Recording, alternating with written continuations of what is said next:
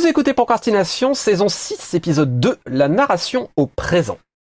Un podcast sur l'écriture en 15 minutes. Parce que vous avez autre chose à faire et qu'on n'a pas la science incluse. Avec les voix de Mélanie Fazi, Estelle Fay et Lionel.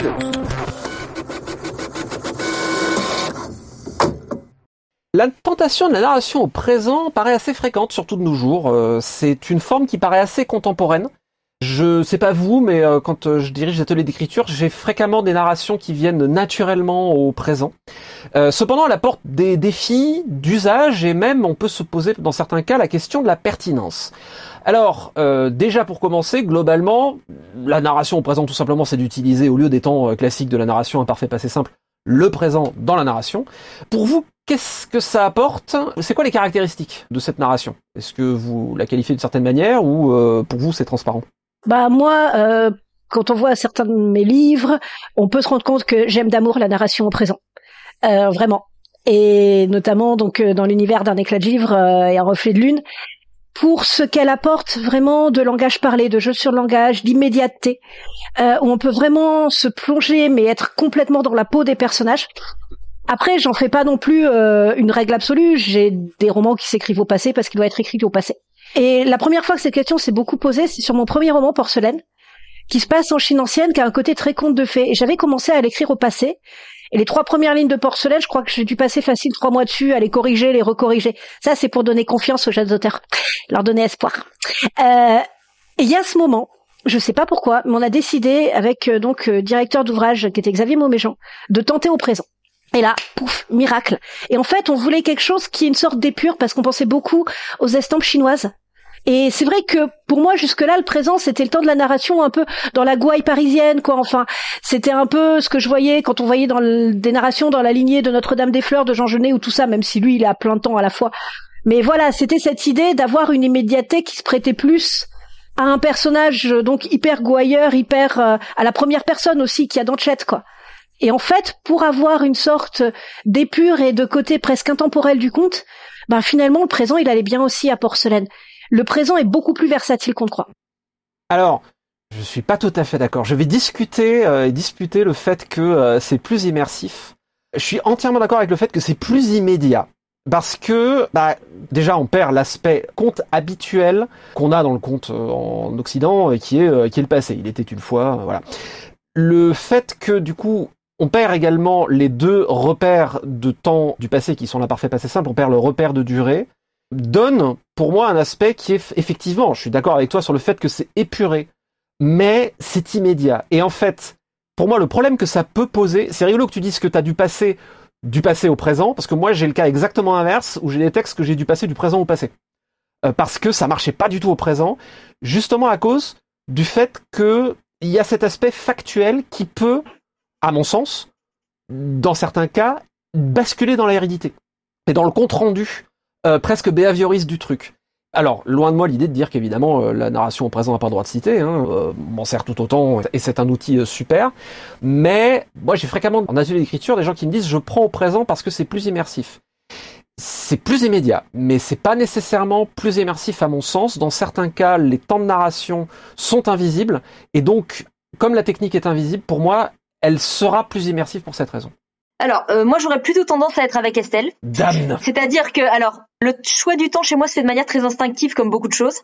Je m'aperçois que le présent, je l'ai beaucoup utilisé, associé notamment à la première personne. Et euh, pour moi, les deux, je trouve, vont extrêmement bien ensemble, ne serait-ce pour une raison très simple et qui rejoint ce que tu dis sur le temps euh, qui doit être invisible quelque part. C'est qu'à la première personne, dès qu'on se retrouve avec nous, c'est très compliqué. Ah oui. Si on est dans un texte un peu contemporain, et je rencontre ça beaucoup plus en traduction, c'est-à-dire je fis ceci, je fis cela, et d'un seul coup nous filme. Et si on est dans un texte un peu contemporain avec un personnage qui est censé euh, justement on cherche cette immédiateté, moi ça ça me sort du texte direct. Et je trouve qu'on a parfois un attachement au passé simple comme étant un temps euh, neutre de la narration, alors qu'à titre vraiment personnel c'est très subjectif, je le perçois de plus en plus comme quelque chose d'un peu vieillot et qui, moi, me dit trop, justement, je suis en train de vous raconter une histoire et je n'ai pas ce côté où je découvre la situation en même temps que le personnage et je suis happé. Mais pour moi, comme je disais, c'est vraiment très, très associé au, à la première personne. Je trouve que ça va vraiment très bien ensemble pour se copier. Je, vous chope. Je ne suis pas en train de vous dire, je vais vous raconter une histoire qui m'est arrivée il y a longtemps et de mettre cette distance à la fois du temps, c'est-à-dire narratif et du temps linguistique. et de la troisième personne qui pour moi, de manière subjective, introduit une distance. C'est euh, je vous découvrez le truc par mes yeux. C'est vraiment quasiment un truc. Euh, J'ai cette image du jeu vidéo à la, vous savez, avec une perspective à la première personne. On voit par les yeux du personnage. Euh, je vais juste euh, ajouter, j'ai été, euh, pour moi, ça a été un peu une révélation de découvrir une, écrivaine comme Virginie Despentes, qui utilise euh, cette écriture euh, très très immédiate, très contemporaine, très presque relâchée, mais pour moi dans le bon sens du terme, qui n'est pas dans cette espèce de complexe de la belle langue qu'on a en français et qui m'exaspère, de vouloir à tout prix avoir des grands mots et des, moi j'ai trouvé libérateur de, de voir quelqu'un qui s'autorisait ça. Et notamment certains de ses livres qui m'ont le plus marqué, comme Les Jolies Choses, sont au présent. Et je lui enviais cette aisance. Pour moi, il y a une aisance dans l'écriture. Et je rejoins du coup plutôt ce qu'a dit Estelle, mais euh, c'est assez subjectif du coup. Mais j'ai beaucoup de mal avec le.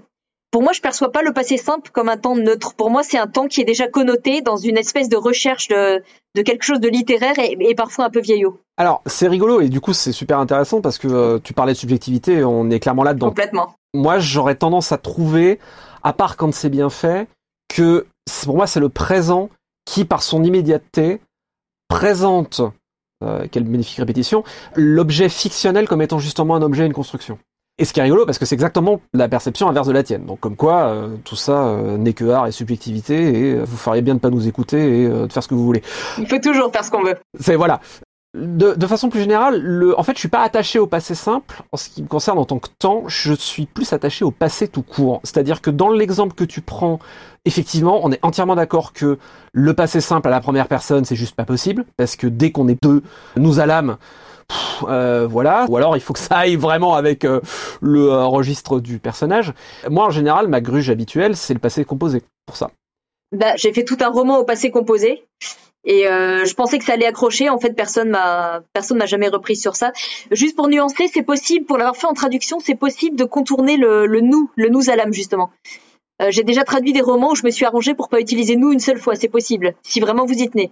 C'est compliqué, mais c'est possible. En trad, quand je suis confronté à cette question-là, euh, bah, notamment la série du bibliomancien, je les avais traduits au passé composé en fait. C'était en jeu, bah ça passe quoi. Mm. Par contre, ça nécessite de temps en temps, mais le présent aussi, hein, j'ai envie de dire, ça nécessite de temps en temps quelques acrobaties de formulation pour euh, que le dialogue soit pas trop lourd. Ça va vouloir dire des fois qu'il va falloir dé- décaler quelques didascalies, mais le dialogue au présent, je dirais, pour revenir au présent, euh, apporte un peu le même genre de nécessité de soin au rythme, au dialogue pour que euh, pour que ça passe. Mais enfin, c'est un outil, hein, c'est un outil comme un autre. Loin de moi l'idée de dire que, que non.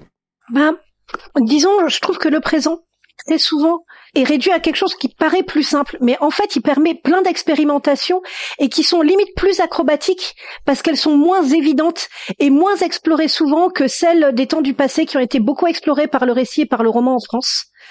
Et vraiment, il y a une richesse et une palette du présent qui est assez énorme et souvent euh, sous-évaluée. Et là-dessus, dans les grands romans au présent, alors je sais, les auditeurs, vous avez déjà entendu ce nom, mais euh, je vais encore dire, lisez Francis Berthelot, lisez Rivage des Intouchables. Et vous verrez ce qu'on peut faire, là, pour le coup, de vraiment très euh, littéraire au bon sens du terme, avec du présent. Et comment c'est un outil qui est tellement plus riche en fonctionnalités que euh, ce qu'on imagine. Et il y a beaucoup, j'ai l'impression, notamment dans nos littératures, dans l'imaginaire, cette barrière-là que le présent, c'est quand on veut écrire du young adulte ou de la jeunesse, et pas du tout en fait. Et y compris euh, par ailleurs, bah, chez des participants d'ateliers d'écriture ou des jeunes auteurs qui sont pas dans l'imaginaire, mais qui sont tellement pleins d'une culture classique qui est complètement au passé que pour eux forcément le temps du récit ça va être le passé, le temps du récit littéraire. Il y a des préjugés là-dessus qui je pense sont cool à être combattus.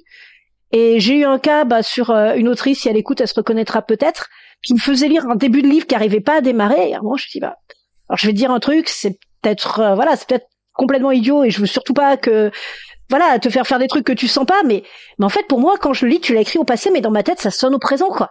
Et elle a repris au présent et ça matchait quoi. Bah, j'ai envie de dire, en fait, il y a aussi une question, c'est qu'il y a certains types de récits qui vont naturellement appeler plutôt un temps ou un autre. Si on est dans un récit construit en flashback, par exemple, bah déjà on peut avoir une alternance des deux, mais c'est compliqué de faire les flashbacks euh, simplement au présent. On peut, on peut tout à fait, mais bon, ça va plutôt appeler au passé. Euh, moi, j'ai fait un texte qui s'appelait euh, Petit théâtre de rame où j'ai quatre personnages qui se croisent dans le métro. Et pour moi, on avait tellement cette idée du flux et quelque part les personnages qui vivent leur, leur flux temporel en même temps que pour moi, c'était impossible à raconter au passé. C'était vraiment euh, cette, cette rencontre qui se fait à distance entre les personnages ne pouvait marcher qu'au présent. C'était une évidence. Il y a des textes comme ça qui ont des, enjeux narratifs euh, qui appellent très clairement un temps plutôt qu'à l'autre. Complètement. Des points de vue aussi. On verra si ça reste dans la version finale, mais euh, actuellement, là, dans le dernier tome des Dieux Sauvages, je suis en train de mêler les deux, volontairement et résolument, parce qu'il y a un point de vue qui est un personnage qu'on a vu dans les bouquins précédents, mais qu'on n'a pas eu en point de vue. Mon but, je sais pas si ça restera dans la version finale, mais je veux la, je voudrais l'avoir en point de vue dans celui-là. C'est un personnage qui est vraiment complètement hors dehors du monde et qui a une espèce de perception hyper élargie et glissante du temps. Et en fait, toute la narration de tout le monde est toujours au temps du récit, mais lui, il est au présent. Justement parce que il est dans un espèce de présent perpétuel. On entend des fois, ah oui, mais on est obligé de s'astreindre à une forme. Non, euh, on- tant qu'on balise les choses et que et qu'on perd pas le lecteur, euh, sauf si ouais, ou a envie d'être perdu parce que c'est un genre aussi, on peut tout faire quoi. Alors, quelle technique et quel piège et quel usage pour le, le présent, même si on en a un peu parlé. euh, Bah, pour moi, le piège principal au présent, c'est de limiter son usage et de se dire parce que j'écris au présent, ça va être ci, ça va être ça, ou il y a ça que je peux pas faire. Donc, mon conseil numéro un, c'est le conseil que je donne tout le temps, toujours, donc ça va pas varier. Lisez, lisez énormément de bouquins au présent. Regardez ce que d'autres auteurs ont fait avec. Regardez aussi, effectivement, on peut mélanger passé et présent dans un livre. Alors là, tout de suite, j'ai pas d'exemple qui me viennent en tête. Euh, Bah, c'est par contre ce que je suis en train de faire dans le bouquin que je suis en train de corriger. Donc euh, voilà, Lionel, euh, c'est un truc très à la mode en fait. Mais lisez des livres, regardez tout ce qui est possible, et après, lâchez-vous quoi. Je vois pas tellement. Moi, je, je l'utilise de manière tellement instinctive comme beaucoup de choses que je vois pas tellement de. J'ai pas rencontré de problème spécifique au présent.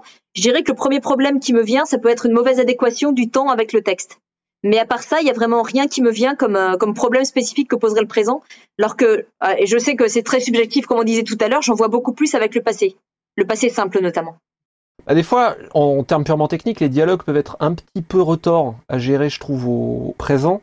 Notamment dans les verbes de dialogue Oui, c'est vrai. qui peuvent accrocher un peu ou mais c'est rien d'insurmontable ça veut juste dire que au lieu d'avoir un X rétorque-t-il un il rétorque deux points et la réplique ça marche aussi Oui, ça effectivement, ça s'apprend. c'est des trucs d'ajustement euh, technique c'est c'est par contre je pense que de manière générale que ce soit dans ce cas précis ou de façon générale tout ce qu'on est en train de dire mais vous me contredirez peut-être mais je pense pas là en l'occurrence c'est que euh, comme d'habitude hein, euh, prendre garde aux idées reçues et aux choses qu'on fait par défaut pour les mauvaises raisons si on les fait par défaut parce qu'on les sent comme ça et que c'est comme ça que ça doit être, nickel. Par contre, si on les fait par défaut parce qu'on m'a dit qu'il fallait faire comme ça, bah tout est possible tant que c'est bien fait. Hein. Comme d'habitude, euh, on, on ne dit jamais autre chose.